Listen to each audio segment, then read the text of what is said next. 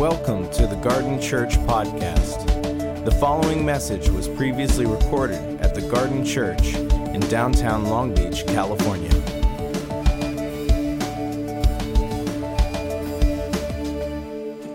Just trying to think through how, how to get in this, uh, in, into this. Um, you heard me allude to this in the prayer, but I want to circle back around to this. That our whole soul care conversation at the garden um, is built around a goal, and that is that we become the kinds of people whom God can trust to empower to do whatever we want. It's kind of my um, mantra I learned from Dallas uh, when uh, Dallas Willard in, in my doctoral work with him. Uh, and I want to underline it again because I, I want you to sit with it. We want to become the kinds of people that God can trust so that He can empower us to do whatever we want. That makes sense? Uh, so, so I, I want to be, I want to be trustworthy. I want to be the kind of person who knows what God is doing, so that I can do that without having to be constantly told what to do. Right? Uh, I, I, I want to know the Father's heart so well that I can respond instantly obedient to the slightest whisper, the breath of the Spirit. Uh, Hildegard von Bingen used the image of a breath, a, a, a feather on the breath of God. We want to become those kinds of people. Why? Well, because that's who He's created us to be. If you look in Genesis chapter 1, verse 26, 27, 28, we are created to be the image of God, to be His ambassadors, to be His representatives, to be His, his, his stand ins on the earth, if you can imagine such a thing. But that's what we have to imagine that we can become the kinds of people who can represent Him well on the planet. Um, he didn't intend for us to do it with the self destructive tendencies that sin brings into our lives. But that, that's what we chose. So now, since Genesis 3, he has been working in partnership with us through the cross, finally, through the infilling of the Holy Spirit, finally and completely and ongoingly, to enable us now to be what we were created to be, Genesis chapter 1, with the knowledge of good and evil that we were never intended to have. So we're carrying extra freight when it comes to our function. So that's why it's even more important, if you will, that we become the kinds of people he can trust alone in the dark. You, you see what I mean? That, that, that we will do the right thing without thinking about it. Right? That we will, we will do the right thing because that's how we have been uh, uh, so well trained in the shaping of our hearts. And I, I hope, I hope nobody's offended by the language of training, uh, but it's the language of the athlete. It's the language of the, of the writer. It's the language uh, of, of um, anybody who wants to learn a skill. The, the, the musician has to train him or herself to, uh, with the notes and the reading of the music so that, so, the, so that they can actually make music rather than just play notes right? Uh, and trying really hard isn't the same thing. Uh, trying uh, won't get you as far as training will. So that's what we're looking for. How do I train now myself to be able to hear God's voice? And somebody else can use this one too. Cool. Okay. Um, we got a couple here too, so great. Thank you. Um, does that make sense? Yeah. So any, any questions initially to begin with? Because that's kind of the framework of all of this. When you say in the dark, does that mean like when nobody's looking, that's automatically what our. Yep. Because most of us can be pretty good with somebody's wo- looking and we think about it. I can do the right thing most of the time then. Where I struggle with doing the right thing is when I want to do the wrong thing, when it's easy to do the wrong thing, when it would be beneficial for me to do the wrong thing, and nobody's looking and nobody will find out. And God wants, that's why, by the way, I, this is kind of weird, but I'm sensing that some of you are in that place right now. And you are in a place where you can choose to do the wrong kinds of things and nobody will know.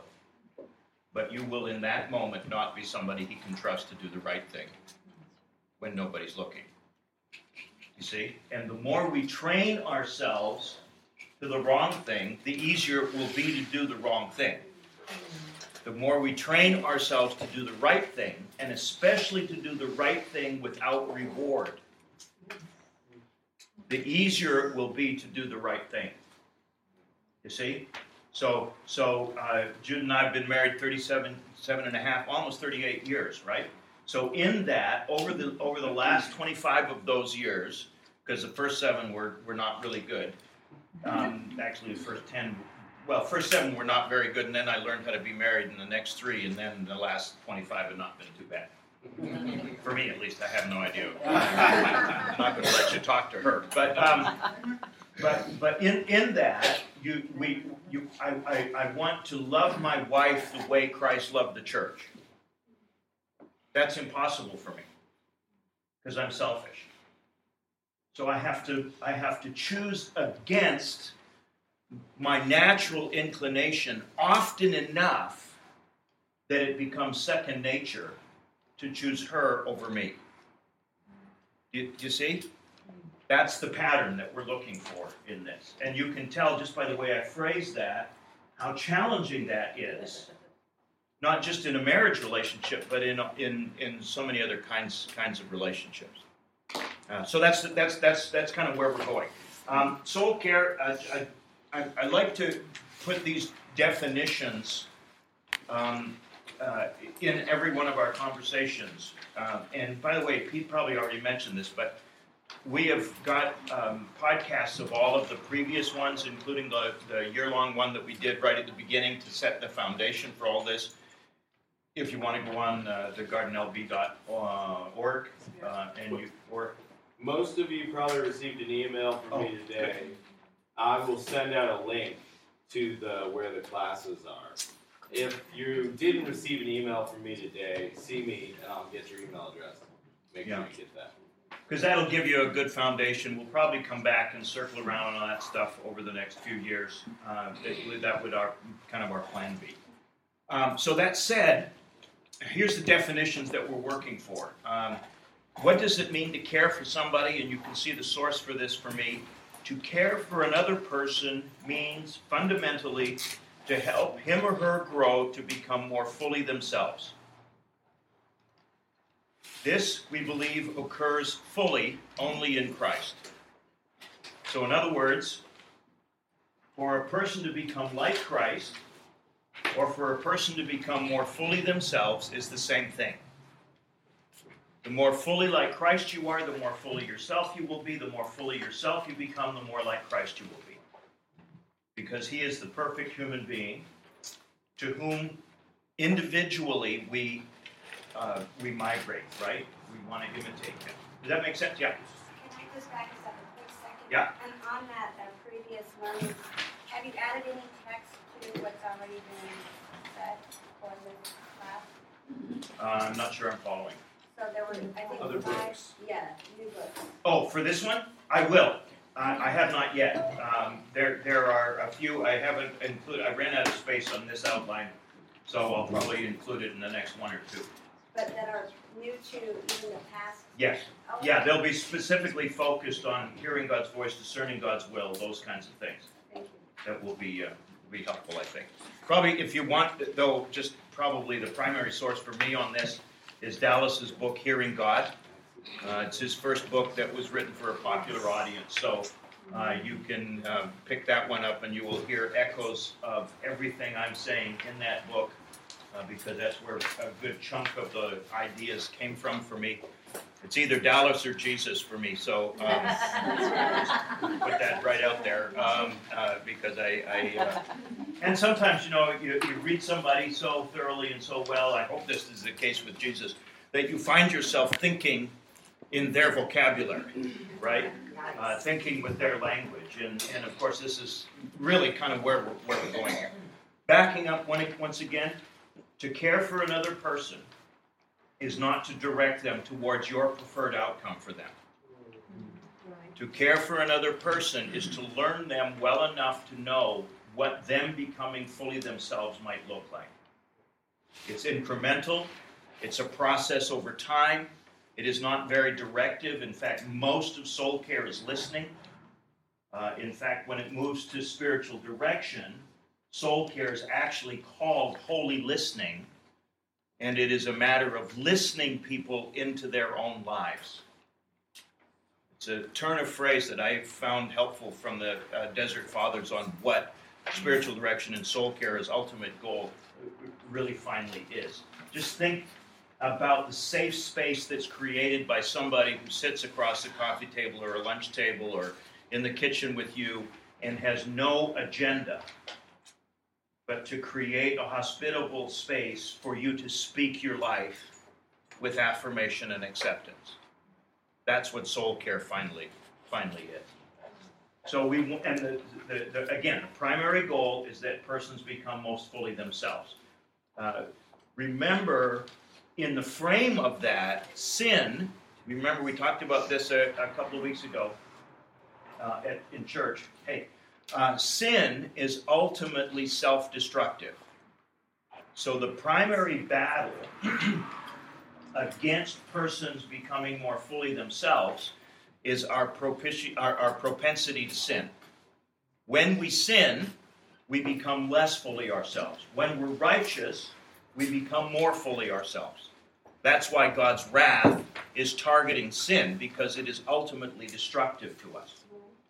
Sin is not, um, how do I put this? Um, it's not like, like God says something is sin and that's what makes it bad. It's that something is damaging to you, so God calls it sin. Do, do you see? Um, and all of this will make sense, I hope, uh, as we talk about learning to hear and discern His voice. Um, so, so any questions on the on the base definition that we're working on here? Sorry. Yeah, no, it's okay. And so do you have to like sit and um, um in order to hear God's voice? You have to like No, you know, no. Um, in fact, I mean, there.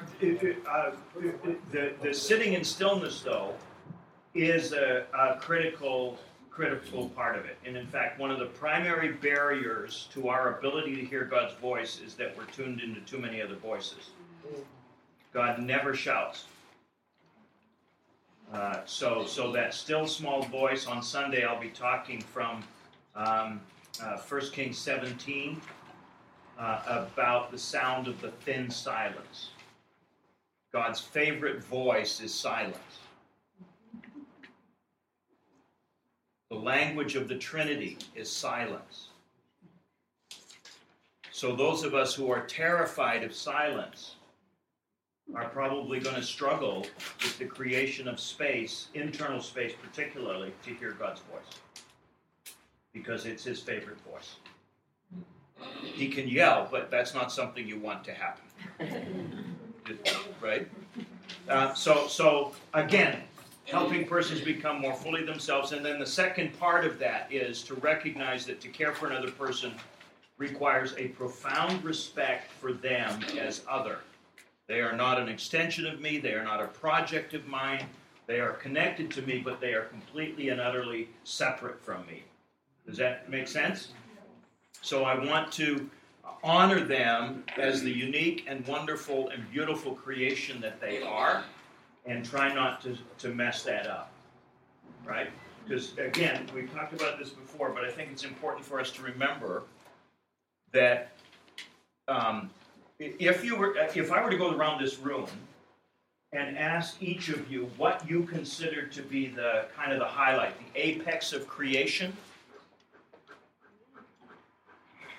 my guess is that many of us would say things like you know, the created order, the sun, sunrise, sunset, and so on. But if I were to ask God that, he would say you.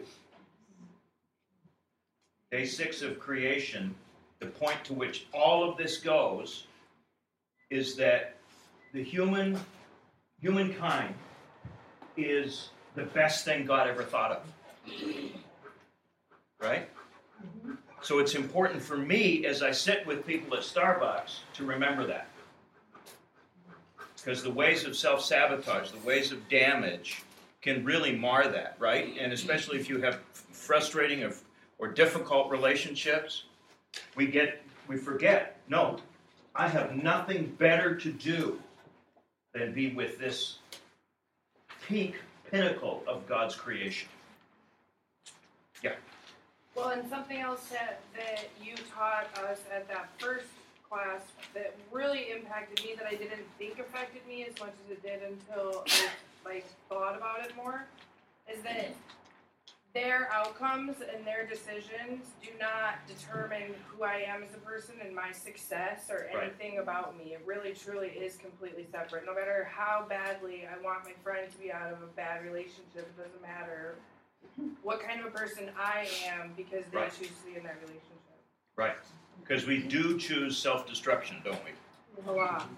Thomas à Kempis said, you know, when lest you despair at how difficult it is to change anybody else, remember how hard it is to change yourself. Right? I just, I just Yeah. wanted, wanted to mention a verse that has so impacted Yeah. me with what you have said in Zechariah twelve one, which is the spirit of man is the center of the whole universe. Yeah, It's what It's is so first good. there. I love, I love that verse, yeah. yeah.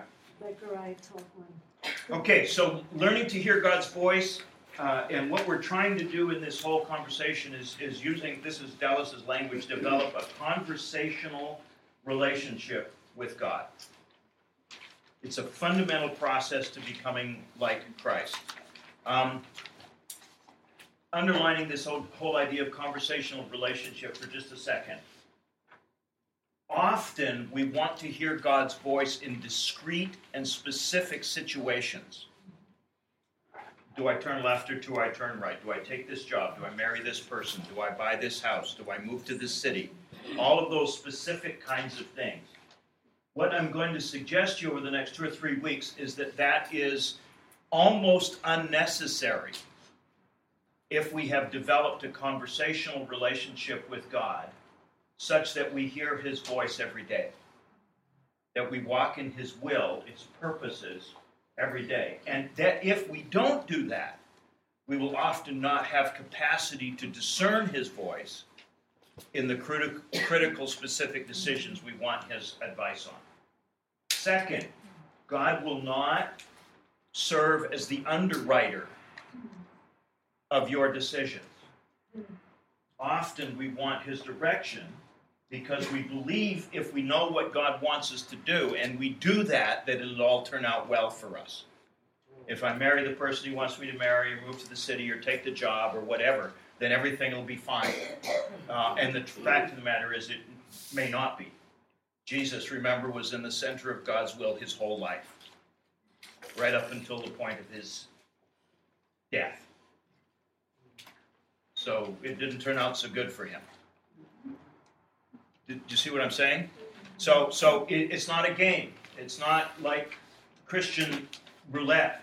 It's not like tarot cards. It's not superstition. It's a real relationship with a real personal being who longs to walk with you. So, in the conversation with God, does it become intuition for a person? Good. We're going to get into some of that a little bit further on. So that, but that will be often one of the ways of guidance. And vision? Yes. Okay. Yeah. We'll talk about all of those kinds of things. God is never short on ways of communing with those who are tuned in. And notice the language I'm using not communicating, communing. Wow. That's the relational piece that we're after here. And if the communion is good and right, communication is never a problem.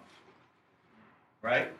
Uh, when I walk with couples uh, who are struggling in marriage or relationships with communication, often what's missing is the communion.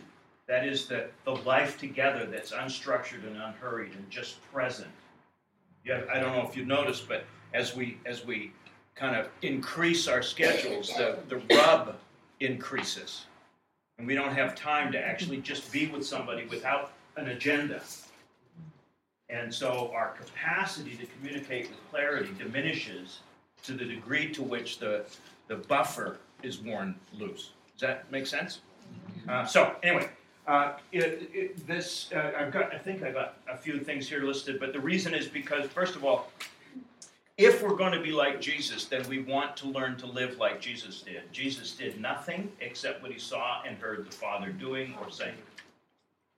This is, this was a very big problem for me when I realized that. Because I said, well, that's a dictatorship, you know? Uh-huh. You only say and do what the father says, come on, you know, you're a robot then. And I says, there's something here that's missing for me. But then I realized that he chose to do it. Yeah, And that he was and, crazy and, about the father. and, and that's the piece. If you love me, you do what I ask you to do. Then, then Right. it was resolved. And so it's not robotic. It's shaped. We we are the image of God. How else are we supposed to act? Except in, in accordance to the way of God in situations. So far from being robotic, which is kind of where you were going, it finally is the expression of full individuality. Right? For me to be fully myself and for Tyler to be fully himself, we are two very different persons. Well, yeah, that's why we're both here. Uh, and, and why it's essential for each of us, right, to thrive and become fully ourselves. That makes sense? And in the middle of that, I want to have a heart that's in alignment with the Father so that when Daisy hears the voice of God and I hear the voice of God, there's a harmony, there's a resonance. Because she is part of the body of Christ, I'm part of the body of Christ. We are together part of the image of God. You see how this works? I'm not the choir master, He is. Mm. You see? So as we, that's one. Second, and, and the other, oh, sorry. Um, with that, and this is very important, especially for those of you, those of us who are starting to grow more and more maturely in Christ and have uh, capacity to hear God more clearly than you maybe used to, and, and it has resulted in you praying for other people and seeing them healed or words from the Lord and so on and so forth. Please notice that Jesus always knew more than he actually ever did. One of the ways of training here is to know what to do with what you hear. The immature prophet hears something from God and speaks it right away. The mature prophet hears from God and carries it until the Father says, Speak. That's, that's not the same thing. Do you, you see?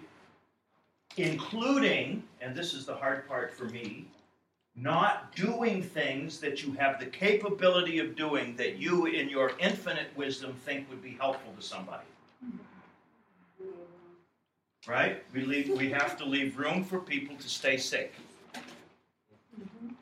Remember, Jesus had the capacity to raise every dead person in every cemetery. And how many did he raise? Right? A couple or three at the most. Did, did, no, what? Well, no, no. We're not in charge of things. That's the whole point of this, right? So that's a, that's a piece. And then um, this will include soul care, uh, but goes well beyond hearing God's voice for guidance in moments of decision. This is a way of life into which we have been invited and for which we have been redeemed. This is basic then to becoming the kinds of people that God can trust. To do instinctively, this is on my notes, it's not on yours, so don't panic. Uh, the, the goal is to know the heart of the Father so well that we can instinctively and naturally and without hesitation do what is needed in the moment without having been told what to do. That's what we're after. So if you can imagine somebody playing basketball, or you can imagine somebody um, working on a on a on a mechanical skill, or playing playing playing uh, like like uh, uh, Pete does on Sundays, or Adam, or any of the amazing musicians we have. Uh, what's it, Kyle on Sunday morning Yeah. was playing the piano. Holy cow! Anyway, he's not thinking about what he's playing. He has been trained, and his body has been trained to attend to the wind of the Spirit. That's what we're after, right? If you've, if you've got a lifeguard who has to think about how to save you, you're going to drown. You need somebody who has been so well trained in the mechanics that they can do it without thinking about it. That's what I'm after, right? That's the soul shaping that we're after. Then specific guidance is against the backdrop of that conversational relationship. Uh, and discernment in the moment is successfully practiced against this backdrop. So that's kind of introductory stuff. Any questions or comments on, on kind of what we're up to? Yeah. I kind of understood when you're walking in, in the ways of the Lord and you're walking in communion with the Lord, that there, a lot of times there's more than one right answer. And so the specific dynamics that you want to on to for affirmation are not really necessary a lot of times. Mm-hmm. And the more mature you get, the less you get direction. Because the more he can trust you. Right? I mean, when I'm with my when, when I was with my three-year-old son, we had to do a fair amount of direction. Now that he's 33, uh, a tiny bit less. right? I mean, of course, you, you expect some growing up, right? And, and especially because part of the being of the image of God is this enormous capacity for creativity and imagination, right?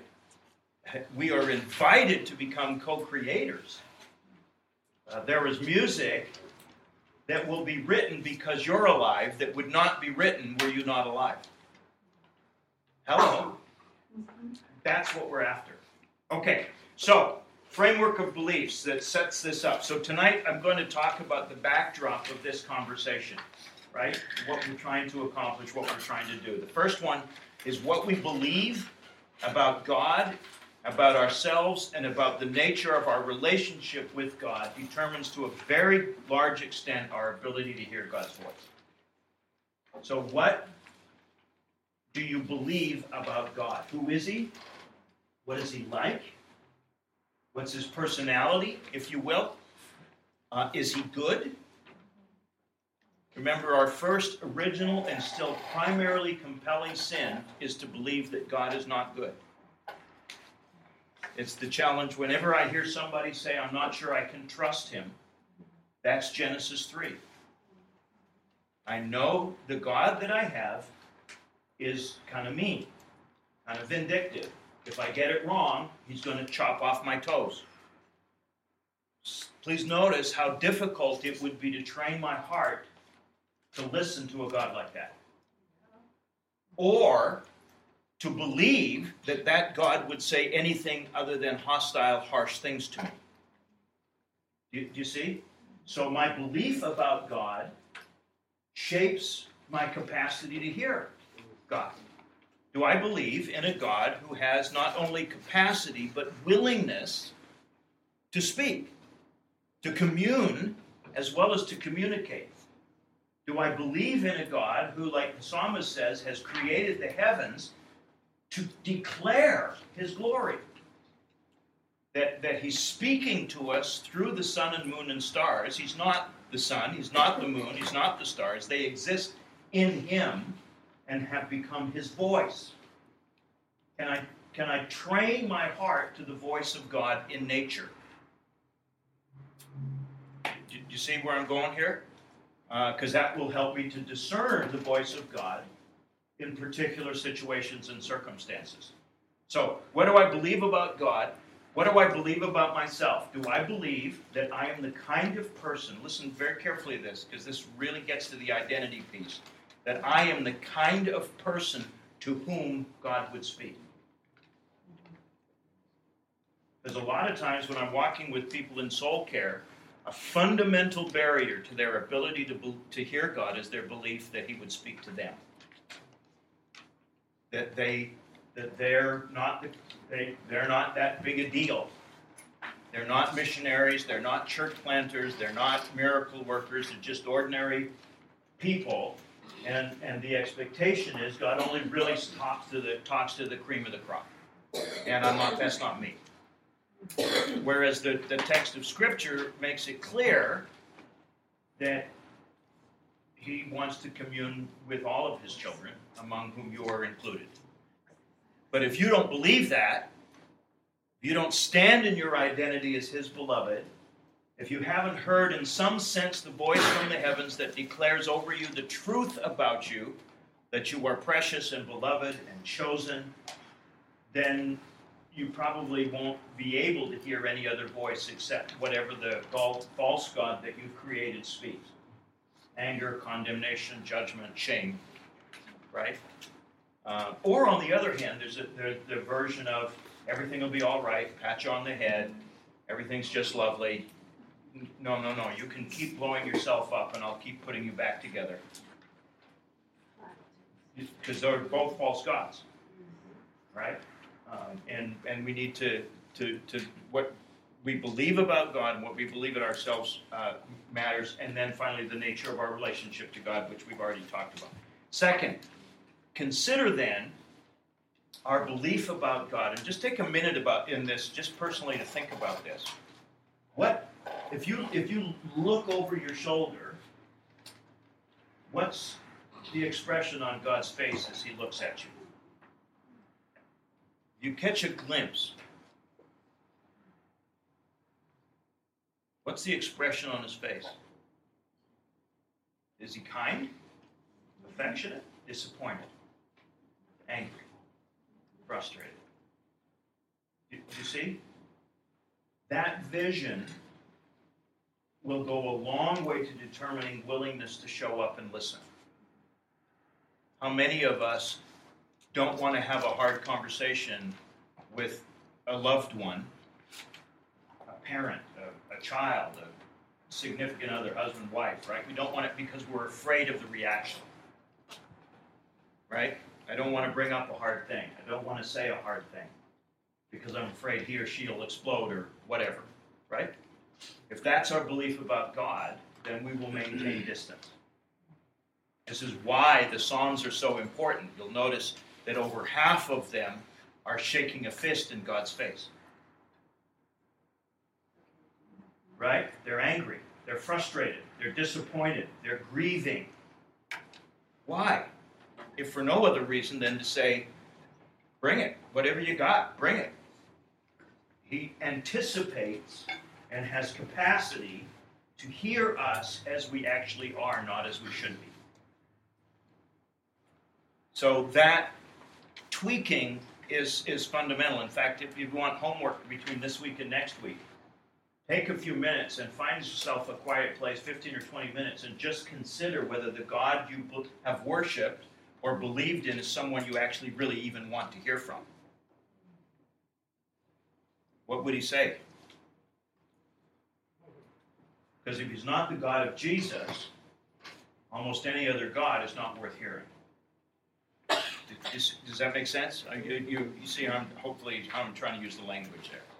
Uh, so then, the next question consider belief about yourself. This would be the other part of the homework assignment. Do you believe you are the kind of person with whom God not only will communicate, but desires communion with, wants relationship with you, and to whom he might speak, or with whom he wishes to commune in familiar relationship. Yeah. You said something before that struck a chord with me, and I don't know how to say it right, so help me. But it was something to the effect of we believe who we are based on somebody that, like our closest person. There's a significant other. So, so this is the. Are you talking about that? The principle yeah. of the significant other. I, I am not who I think I am. I'm not who you think I am. I am who I think you think I am. Yeah. yeah. So, so you see what we're doing here in the reflected other. The person I see of myself in your eyes, that's who I believe myself to be. Uh, and, and so this is why seeing who we are in the Father's eyes is really important. Uh, because if, if we don't do that, sooner or later, we're going to start to go sideways on some of these things. Yeah. Okay, so uh, any, any questions on that as, as foundations? I have a question. So all the general scriptures that talk about how God views me as his creation are pertain to me? Yeah. Genesis 1 and 2, uh, Romans 8, Ephesians 1 through 3, Colossians 1 through 3 would be a good place to start for the next 15 or 20 years. And, and I'm not saying that facetiously. No. If you've read those chunks, you know how dense and thick they are. Uh, when I'm doing soul care with people, I was walking with somebody actually uh, this morning who has been pretty damaged by sexual abuse in her younger years.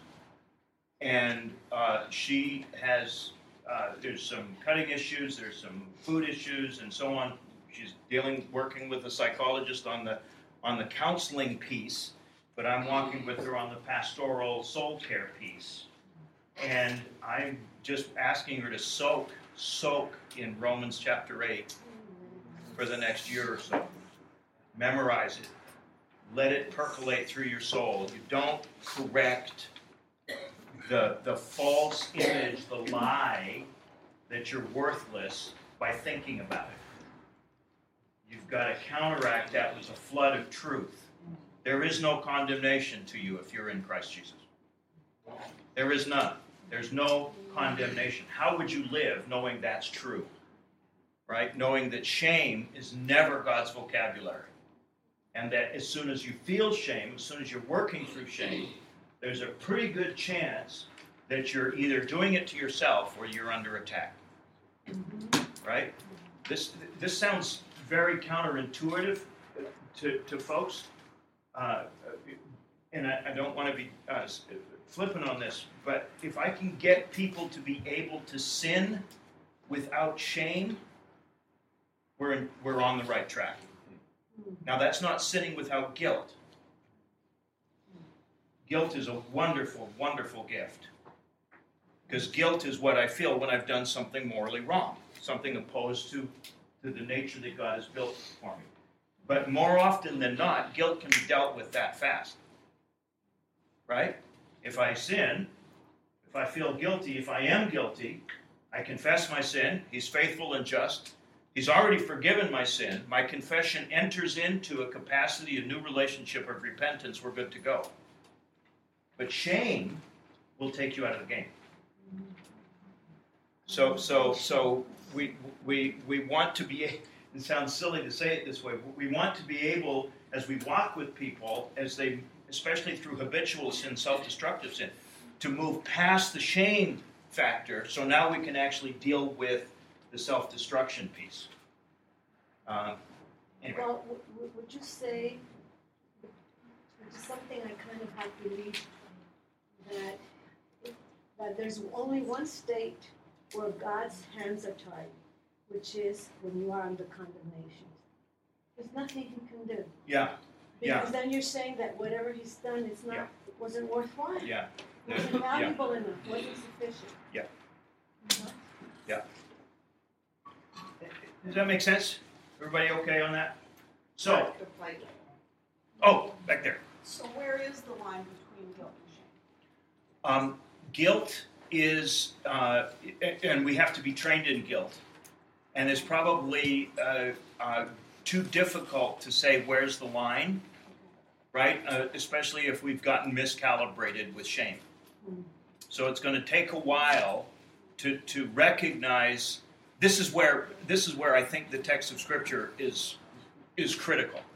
Uh, because that will help me know where the parameters of self-destruction are and then that then I want to increasingly ask, like David with Nathan on on Sunday, we were talking about that. He Dave, David recognized in Nathan's um, um, uh, confrontation that he had he had crossed the line. His problem was that he didn't feel shame, nor did he feel guilt. Remember, you can harden your heart to the point that the very. By the way, that's another reason why a lot of us don't want to hear from God. Harden the heart and spoil the mind. Yeah, Scarred because we don't conscience. want to hear. Can we talk about this? You, you know, uh, so we, that's that's the other piece. Let's Steve, please. Huh? I said, let's Steve, please. Yeah, yeah, yeah. Um, so, does that make sense? So, uh, let's continue to build foundations uh, for guidance. Um, I think I'm on the next next slide. I'm not sure. So, developing the kind of life that can listen. Notice the language I'm using there. Developing the kind of life that can listen. So, I want to be a whole being receptor to the voice, to the word, to the way of God, not just uh, uh, uh, uh, you know, kind of stick in my dime and get my advice out. I, I, I want to be a whole being hearer, a whole life hearer of the word and the way of God. So we begin with uh, the way of the Lord. And I've got two suggestions there. The first one is the 10 words.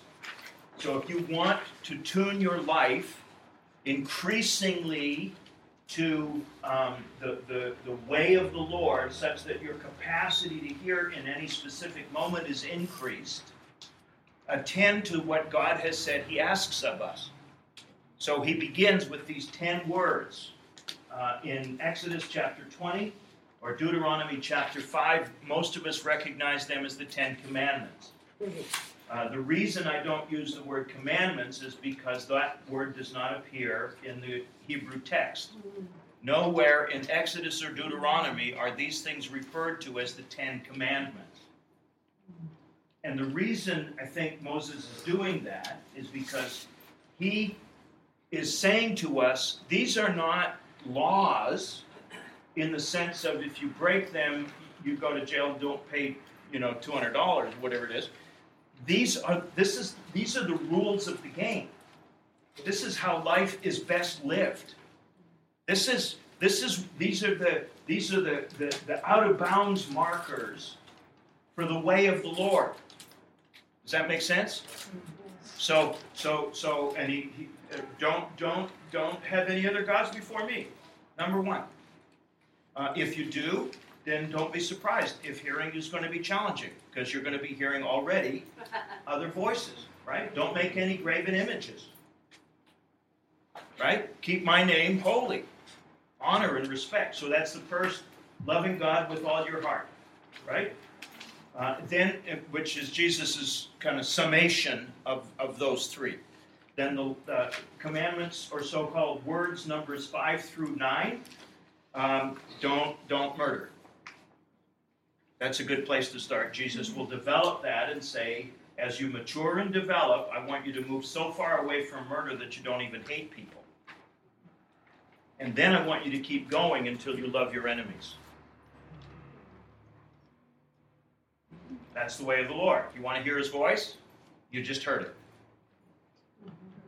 So if we're not willing to move away from hate towards love of those who are set themselves against us, we ought not be surprised if it's challenging to hear God's voice in other less important matters, because this is one of the top 10 for him. Do you see where I'm going here? And I don't want to make this onerous or difficult, but I think it's like tune the radio. Remember in the old days, any of you old people here? Any old people here? Before digital? Right? And there was these these these capacitors that, that folded in on one another as the way of tuning an old-fashioned tube radio, right? And and as you as you tuned that, you could hear and you can hear the squeal of the station you, you, getting closer, right? Um, and that's I, this, this is to tuning. I want to tune my ear, tune my life, so I can receive.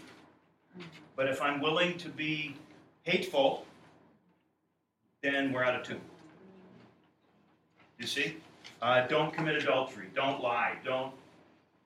All, all just one word things.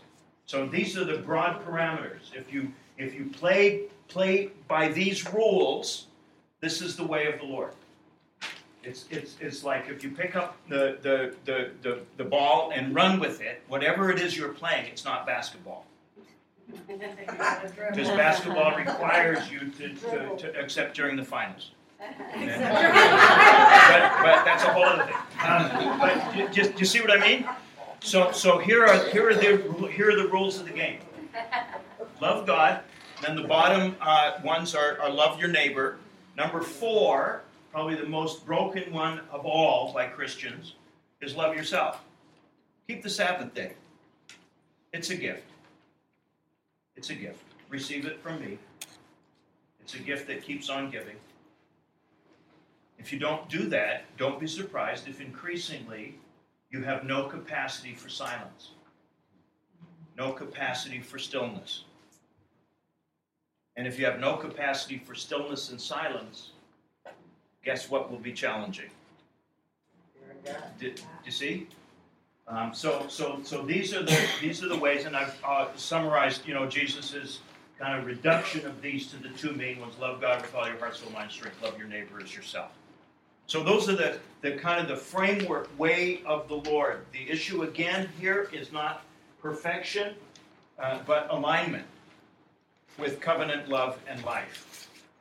We become aware of misalignment of sin when we become aware of that, when we when we sense, oh, I'm, I'm out of out of tune here. Uh, this is why I love uh, how Pete led us in worship on Sunday. This idea of I think he did it both services. I'm not sure, but he talked about how worship recalibrates and realigns ourselves. That's why we show up on Sundays. To, to, to remind ourselves who God is and who we are, because otherwise we're going to forget. And, and when we're out of alignment, again, it's going to be challenging to hear.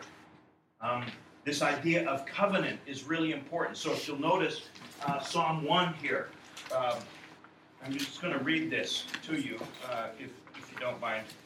Um, but it, it sets the frame for this whole conversation. Uh, he says, listen, uh, listen to the to the deliberate, chosen focus of someone who wants this kind of conversational relationship with God. You're familiar with the psalm, but let me read it. How blessed is the person who doesn't walk in the counsel of the wicked, who doesn't stand in the path of sinners, who doesn't sit in the seat of scoffers.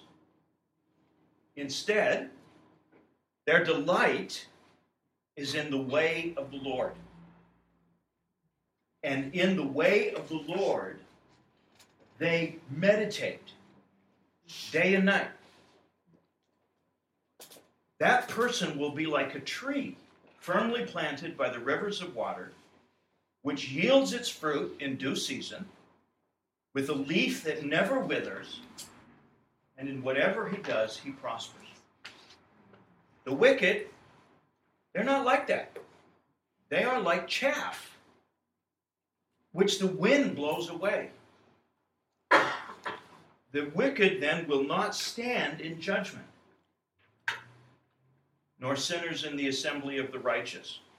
Why? Because the Lord knows the way of the righteous but the way of the wicked will perish. Now, why does the Lord know the way of the righteous? Because the righteous know the way of the Lord. See how that works? They have aligned themselves by meditating, by reflecting on these, these, uh, these ways of the Lord Psalm 119 will give you some more language on that if you want. Uh, one of the longest and most powerfully beautiful songs in the history of the world. Um, uh, 119, yeah. That's an acrostic song. Um, but anyway, so so notice, and, and, before I get too far along here, wicked is not a word that we use easily here, except when we're describing musicals at the Pantages. but it has a technical meaning. It means, very simply, those out of alignment with covenant. It doesn't necessarily say they're bad people. Wicked people are not necessarily bad people. They're just people out of alignment. They're just folks who have attended to a different covenant than with God. Remember how covenant works. Covenant says God is going to act in a certain way, rooted in His character, in His nature He cannot be anything other than who he is. There is, James says, no shadow of turning with him. He is who he is, right? So if you can imagine the character of God as a river flowing in a certain direction, if you're in alignment with that river, if you're in alignment with his covenant, you receive God's character, you receive God's covenant as blessing. So imagine yourself in a canoe, right? Going downstream. The character of God is received as blessing. But if you're in the canoe and get sideways in the river, or if you get going back upstream, that same character of God, that same covenant flow, will be received as oppositional to you blessing or curse. But the character is the same. Do, you see how that works? So, so if we want to tune our hearts increasingly to the way of God, uh, to the voice of God, then alignment with His covenant will become increasingly important to us. That makes sense? And again, uh, well, we'll just leave it at that for now. Um, because sooner or later, if you if, if you take the advice of people who are out of covenant, guess what happens? It will not be long before you stand find yourself standing around with people who have missed the mark. Way of sinners. And if you persist in that, it will not be long before you sit down and have a latte with people who have nothing better to do than make fun of people who are going somewhere with God. The scoffers. It's tricky because I find myself doing a lot of like mission work and like being around a lot of people who are Christians and are believers. And you know, uh, through community groups and through going to the garden and learning more about the garden, like I feel like, but that's who we are asked to be around to witness and to show like God's way. So at what point, like, I mean, I know it's different for everybody, but it's like really a super fine line between like balancing. Yeah. So it, it, this is this is the key. Jesus never took advice from anybody. He didn't take life direction from Peter. now, why do I say that? Well, because I probably shouldn't be taking advice. But that doesn't mean you can't be there. Agree.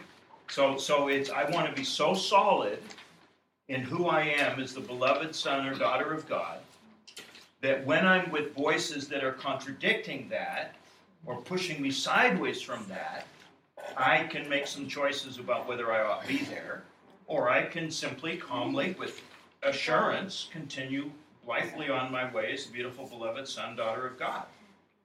So it's so tricky for me though because then I feel like at sometimes I've really, really prayed hard and really thought and kind of walked with him through this, and I felt like, yeah. So I really feel like you have asked me and, and kind of chosen me to be in this person's life, so that the seed can be planted and watered and. Mm-hmm.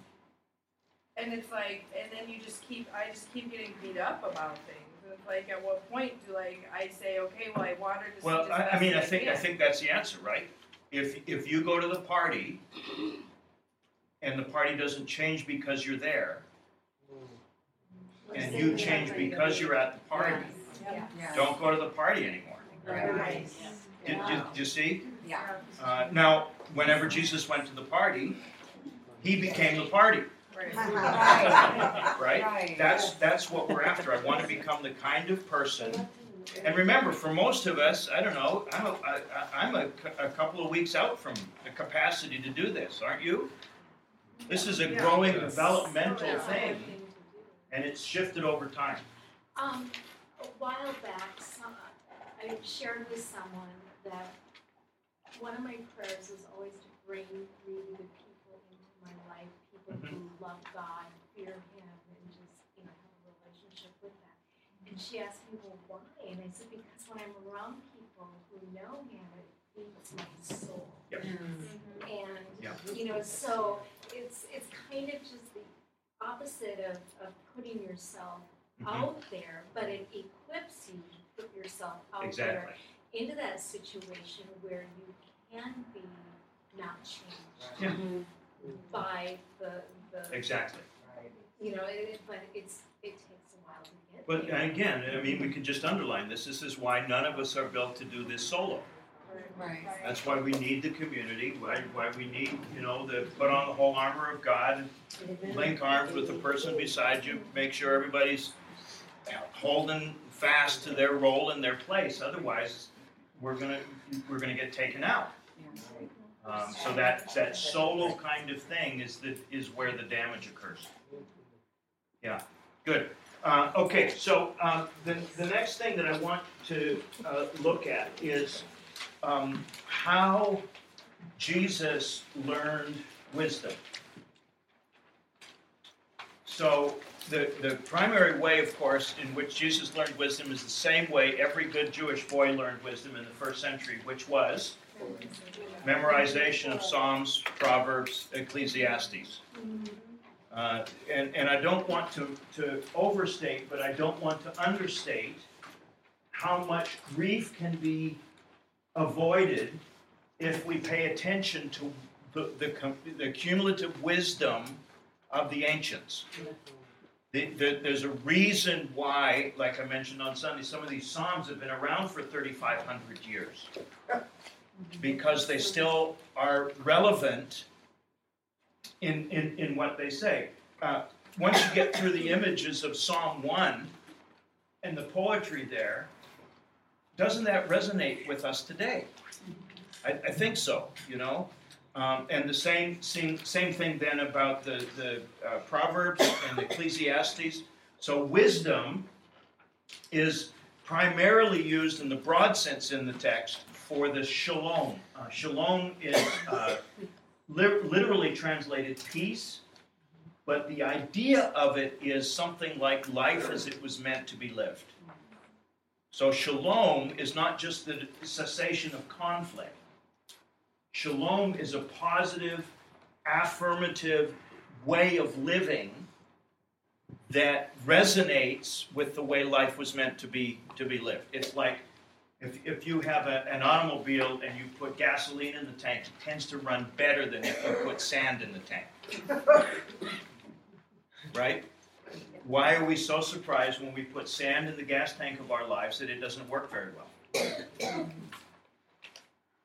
Shalom is life is living, being lived the way it was intended to be lived.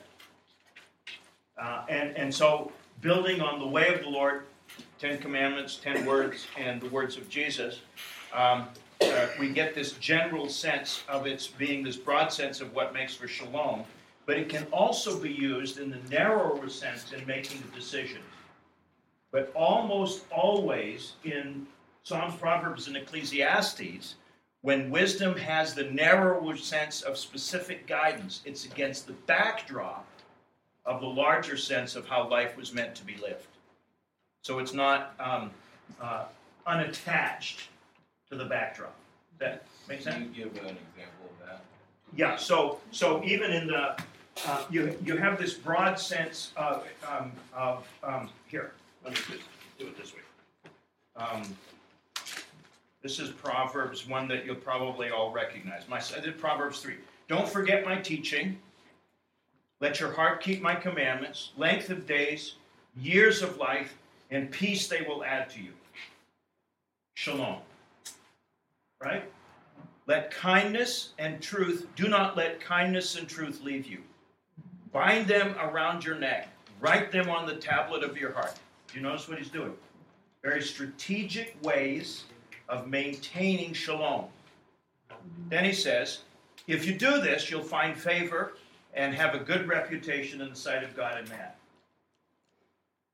Now listen to how he how he puts this. Uh, oh wait a minute, I'm not quite there yet. Um, so trust in the Lord with all your heart. Don't lean on your own understanding. In all your ways, acknowledge Him, and He will make your path straight. Don't be wise in your own eyes. Fear the Lord. Turn from evil. It will be healing to your body, refreshment to your bones. Now, so that's shalom. Now it comes down to the narrow. Honor the Lord with your money, from the first of your produce. Wait, what? I thought we were talking about wisdom. You see? So you have a very narrow direction on how to how to avoid getting into trouble with money. against the backdrop of the broad provision of God for the wholeness of life. Now, if you lift out this, honor the Lord with your money, with your produce, with your wealth, then you'll think, God's after my money. No, He's after your life. He doesn't need your money, He wants to give you life. You see? Uh, and, and so, uh, and, and away it goes. Uh, so, uh, in, in this, um, the, the whole, uh, let me just, sorry. Uh, so, the strategy for a wise, guidable life as it was meant to be lived would include then, for us, learning the lessons of wisdom in literature and applying them relationally in community. That's what we already talked about. So, what does that mean? If you want to tune your heart increasingly to the way of the Lord, it would be it would do you good to start to work your way over the next 15 to 25 or 30 years through the Psalms, through the Proverbs, through Ecclesiastes, through this ancient these ancient texts of wisdom uh, that you run them through the filter of the cross, you run them through the grid of the cross, but nonetheless they still have value and, and virtue for us today. Does that make sense? Yes. Um, and, and then we invite the Holy Spirit, who is, by the way, in the Old Testament, he is wisdom. Sophia becomes the Holy Spirit in many ways in the New Testament. Uh, he'll help you make those applications. So we begin to ask, how does this fit? How does this work its way out in my life? Okay? How are we doing? Good. Okay. I know it's getting warm in here, huh? Yeah, should we open that back door? Too much hot air. There's a couple, but Okay. God, the Spirit is never going to direct you towards something that goes against His word. Right. The more that I know His word, Yeah, the more I. that's what I'm saying. That's what I'm saying. You good? Okay. So again, much of the way of wisdom is common sense. So so it's not rocket science that we think there's a way that life works best and we ought not be surprised. The problem with common sense is that it's not all that common anymore. Right? Uh, and, and so we, we want to start to think through why that might be, right? The patterns of self. Remember, all of us always have a reason for mm-hmm. everything we do that is satisfactory to us, Right. right? And it's some variation on Genesis 3, which when we stood and stared at the tree, what did we say? It's good, it's beautiful, it's attractive, and it's desirable to make wise. We will always have a reason to do whatever we want to do. So, this is why it's critical for us to start to get some input into the ways that we think about things uh, that are, are ancient. So, much of the way of wisdom is in the common sense. Uh, so, for example, the whole discussion of the fool in Proverbs uh, points to the unreliability of one who is out of relational alignment with God. So Pro- Psalm 14.1 or, or 53.1, the fool has said in his heart, there is no God. So what is it that makes a person a fool in the technical sense? Not believing in God. Not now. Now, please notice, the psalmist here is very aware that nobody in their right mind would say that out loud in his culture. So it's the fool has said in his heart. In other words, is living as if there is no God. That's a fool. And like my grandmother says, you can always tell a fool, but you can't tell him much. right? Because the pattern of alignment, the pattern of listening, is detuned. Is that the same quote unquote fool as Jesus was talking about, not the possible? Bingo. Exactly right. Because what you're doing when you call someone a fool is saying you're outside the realm, uh, you're voted off the island. You don't, you don't have the capacity to make that decision about somebody. In, in, Psalm, in uh, Matthew 5. Yeah. Okay, so so here's here's a I, I love this I love this um, I always read this whenever I get a chance and you guys are a captive audience so. Listen to listen to how he builds on this and by the way you get a sense of the humor of the of the writer of Proverbs here. Like snow in summer and rain at harvest time honor is not befitting a fool. Like a sparrow in its flitting, like a swallow in its flying, is a curse that does not, without cause, does not alight. A whip is for the horse, a bridle for the donkey, a rod for the back of fools. Now listen to the tension. You do not answer a fool according to his folly, lest you become like him. Next verse. Answer a fool according to his folly lest he become wise in his own eyes. You see what he's doing? Where's that? This is Proverbs 26. And because what you you hear the contradiction there, it's like, well, what, what is it? It's the paradox of dealing with the fool. No matter what answer you give, it's the wrong answer. And uh, so, anyway, um, he cuts off his own feet who sends a message by the hand of a fool. Like the legs which hang down from the lame is a proverb in the mouth of a fool. Like the one who binds a stone in a sling is the one who gives honor to a fool. Like a thorn which falls into the hand of a drunkard is a proverb in the mouth of a fool. Like an archer who wounds everyone, so is he who hires a fool.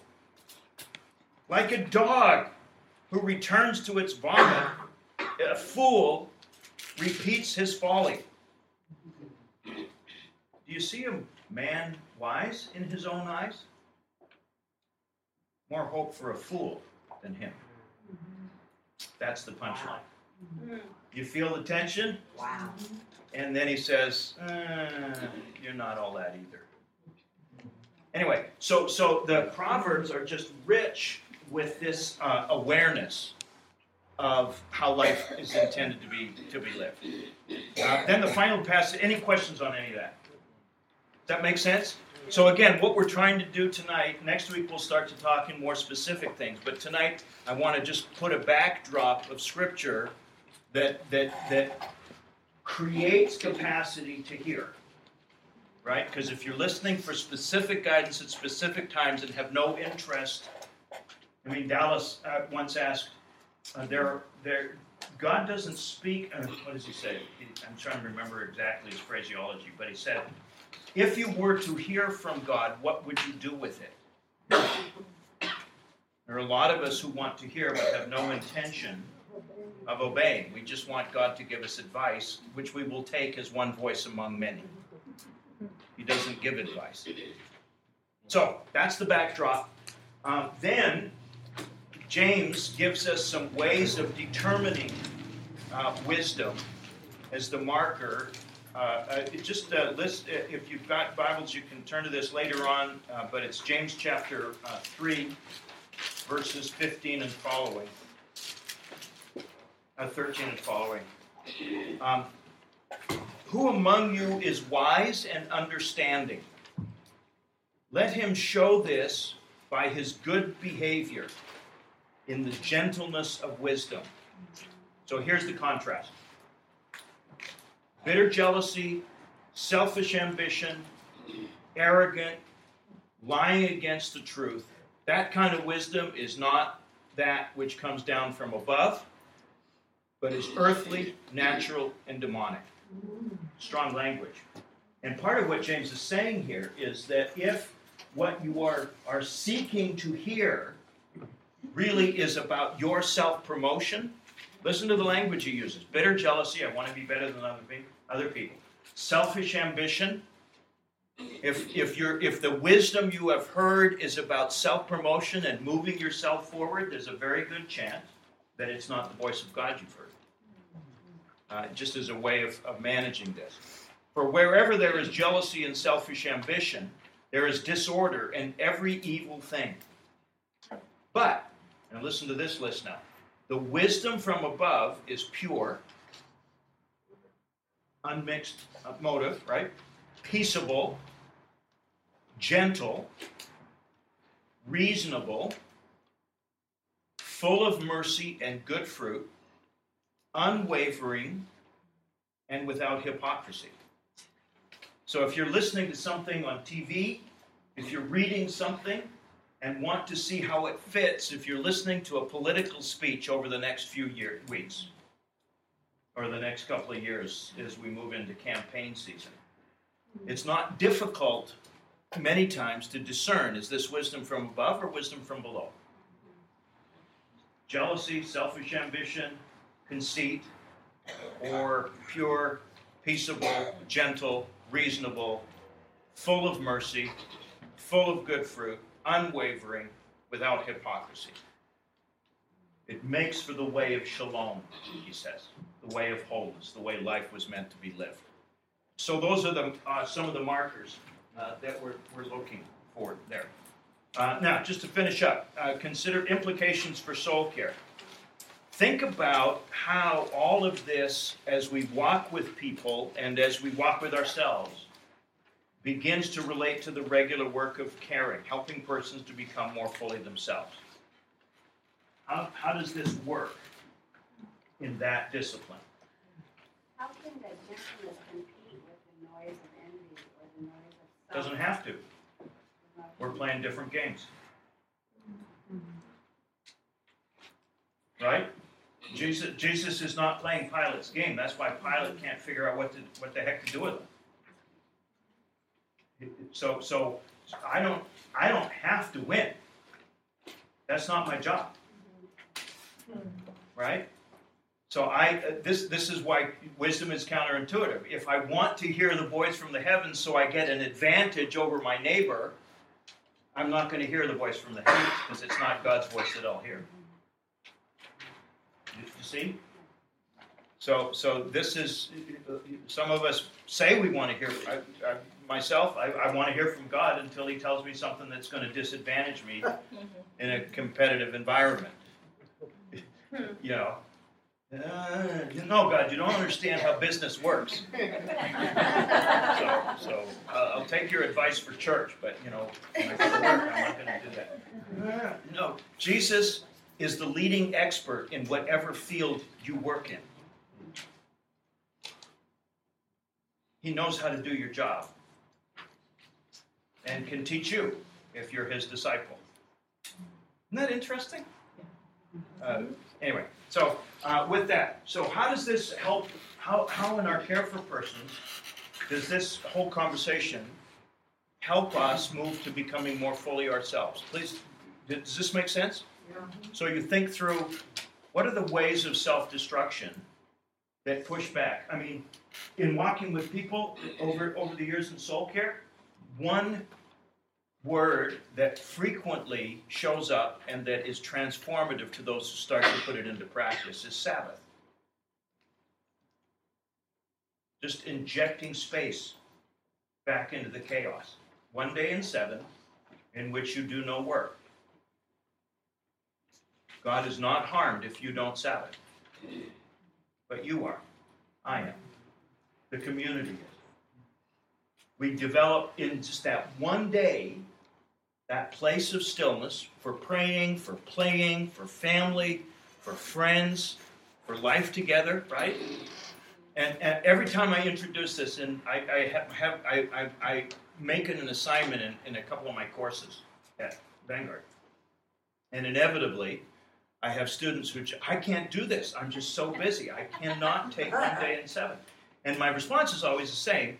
The Sabbath is the one thing that when you add in, gives more than it takes. And by the end of the semester, with some exceptions, but by the end of the semester, almost everybody was pushing back at it, resisting it. I don't know how I survived the semester without it. I would have survived without it. This is life saving. Well, of course it is. That's what God said. He deposits a million dollars in your bank account every, and, and if you don't spend it, it's gone tomorrow. You don't have to. But there it is right? He gives you one day in seven in which he says, I'll take over running the universe today. so just that one word can start to shape people. Do you see what I'm saying? Uh, uh, towards a, another way of thinking about their own journey and, and, and moving forward on that. Consider then how also this provides a platform or foundation that enables us, having tuned our ear to the voices of, of the voice of the Father in His songs, in His Word. We were talking a little bit about that earlier, right? I, I develop a resonance.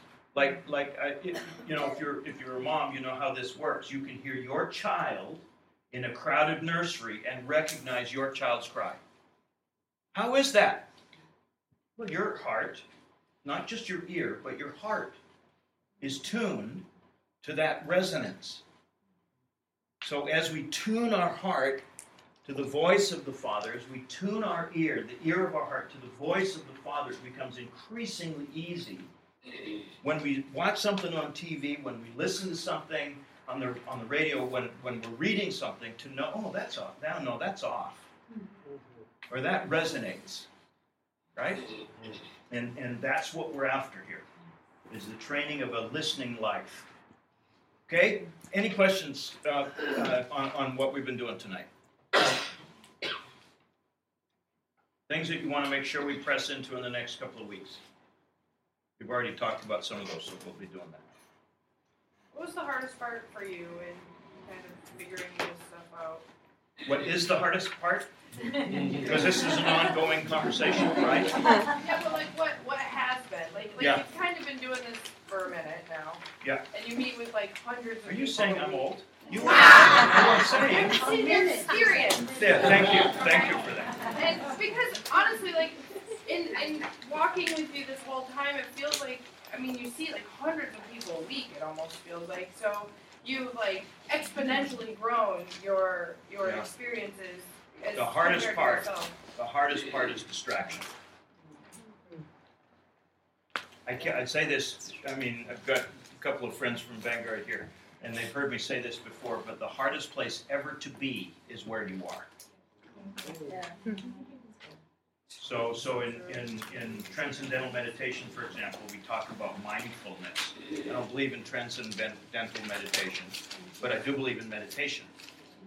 The goal of which is to become present where you are, to listen to what God is up to, to, to attend to the present moment.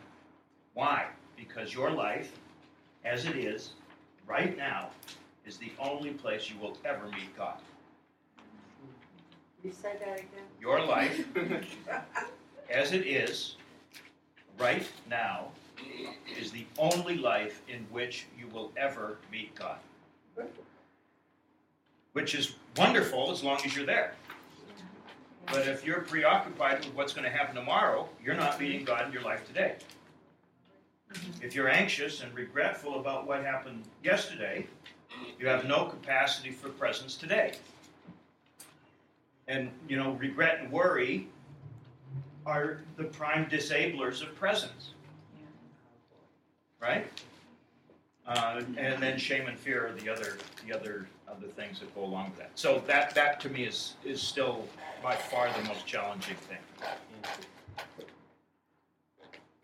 How do you uh, distinguish the difference between being wise and being listening? And, and words, uh, Yeah. trying to live them out. This is this is this is why I wanted you to hear that tension in the proverbs, right? Because true wisdom is paradoxical. It's not unilateral. So so the wise person doesn't need rules. So Augustine said it this way: love God, then do whatever you please. You see? Because the life that is shaped by love, the life that is shaped by wisdom, the life that is shaped by the way of the Lord doesn't need rules and doesn't imply rules for others. This is why Jesus says the, the, the problem with the guy trying to do open eye surgery on somebody to take the splinter out with a log in his own eye is not that he's not got a good heart. It's just that the log in his eye makes him useless to be helpful to his brother. So, so, so take out because the brother is sinning, say. But my judging of my brother sinning makes me unable to help him. That's the log in my eye. I've got to get rid of my judgment of my brother so that I can actually be helpful with the splinter in his eye. So the, the that's what that's where the, the resistance is that does that make sense? So the more I love, the less I need law. For myself and for others. Yeah, good. So we're supposed to have a Sabbath, um, but as somebody that fills every second of the day with something to do, and my struggle in my relationship with God is distraction, what should, like, what do you recommend a Sabbath should look Good. like? Yeah. Um, you're not going to like this. um, but it, it might look like making a cup of coffee and going and sitting and watch the sunrise or sunset. It might mean having a cup of tea and reading a novel that you've been putting off reading. It might mean uh, going for a walk along the beach for two or three hours and uh, not taking something to do. Uh, because in that moment you have nothing more important to do than be with the lover of your soul. So if you can think of it, you know, with someone with whom you have have longed to spend time, and he is saying to you, "I have 24 hours. As much of it as you want is yours." That's that's what we're we're doing. Uh, and remember, a lot of us, because this is me now, um, avoid the Sabbath rest because my image of God is skewed. You see? So I, I, I, I want to, th- I, I need to shift my thinking uh, towards who he, he actually really is. So that that uh, and and then it, it then it'll be then it'll be um, having dinner with friends, or uh, maybe coming to church and worshiping. Uh, so a, a variety of things. It's not, you know, sitting waiting for it to end. you know, that's probably not helpful. Well said. I'll interject one comment there Please. that I think in our conversations really resonated was, um, for me, I think, um, taking action to get into nature was very helpful. Because the thing about nature is it requires nothing of you. You can just be in it and it still exists and and a lot of times is very full of wonder and full of awe and Yeah. and it requires nothing of you. Yeah. You can actually just be a bystander within it, um, which is very That's good. helpful in terms of untying your hands. You know. One of the what Pete's building on here is the concept that we did in the first soul care class, which says that every soul has five windows. Remember this? And that the wind of the spirit, social, intellectual, emotional, physical, and spiritual.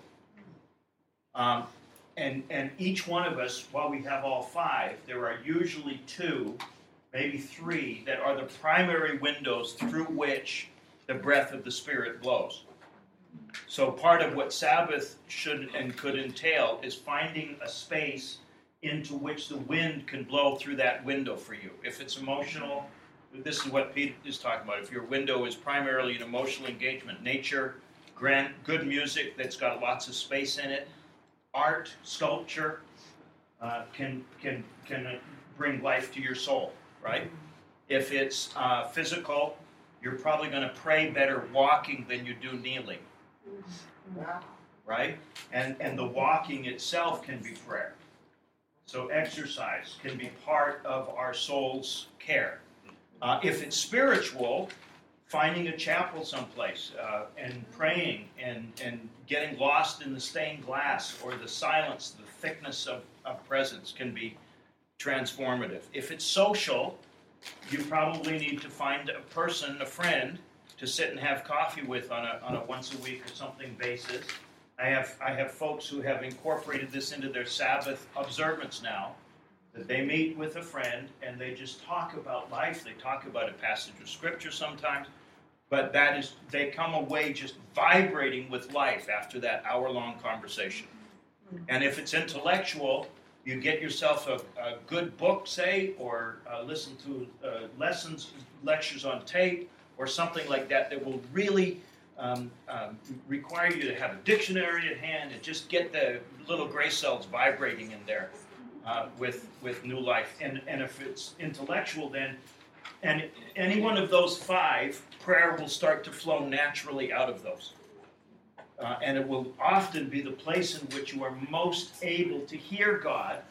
So, so sometimes when, uh, when if your window is emotional and you're in nature, you have capacity to hear in ways that you didn't if sitting at your desk trying to, to work on something. Did you see what I mean? Let the wind blow. Find out which windows are yours and, and, and create time and space for that to occur. I have to ask, does it matter Saturday, Sunday? No. Tuesday, It can be any Wednesday.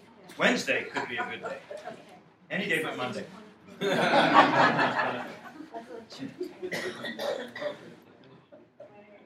Yes, sir. Wow, I can remember as a, as a young kid, especially when Sunday came along, that, uh, my mom and dad went to church. Yep. And after then we didn't have a big family, you know, I had no brothers and sisters. Friends from the church would come over. Yep. We'd have coffee. After coffee, uh, have lunch. Yep. But it was just, we made a day. Yep. It was a day of nothing better to do but friends and family. Yeah. There's no television, or radio, no newspaper. Yeah.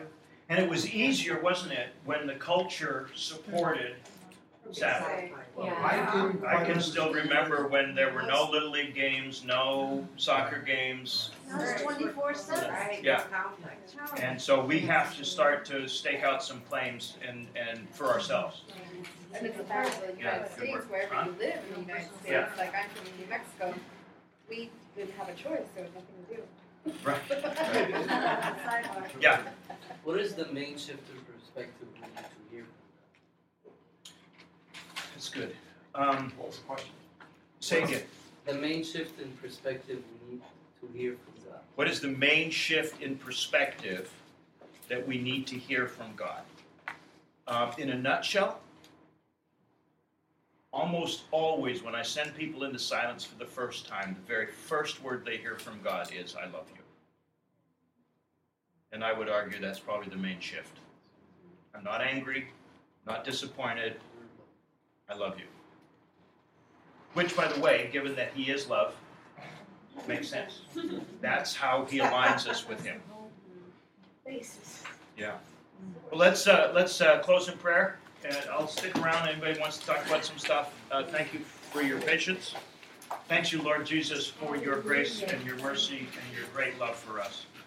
I pray that you would give us capacity increasingly to walk with you in a conversational relationship, that we will know your heart without you having to speak it to us. And that having tuned our ears, tuned the ears of our life to be that listening posture, we will be instantly responsive to uh, the slightest whisper of your heart. Let it be so, we pray in your name. Amen.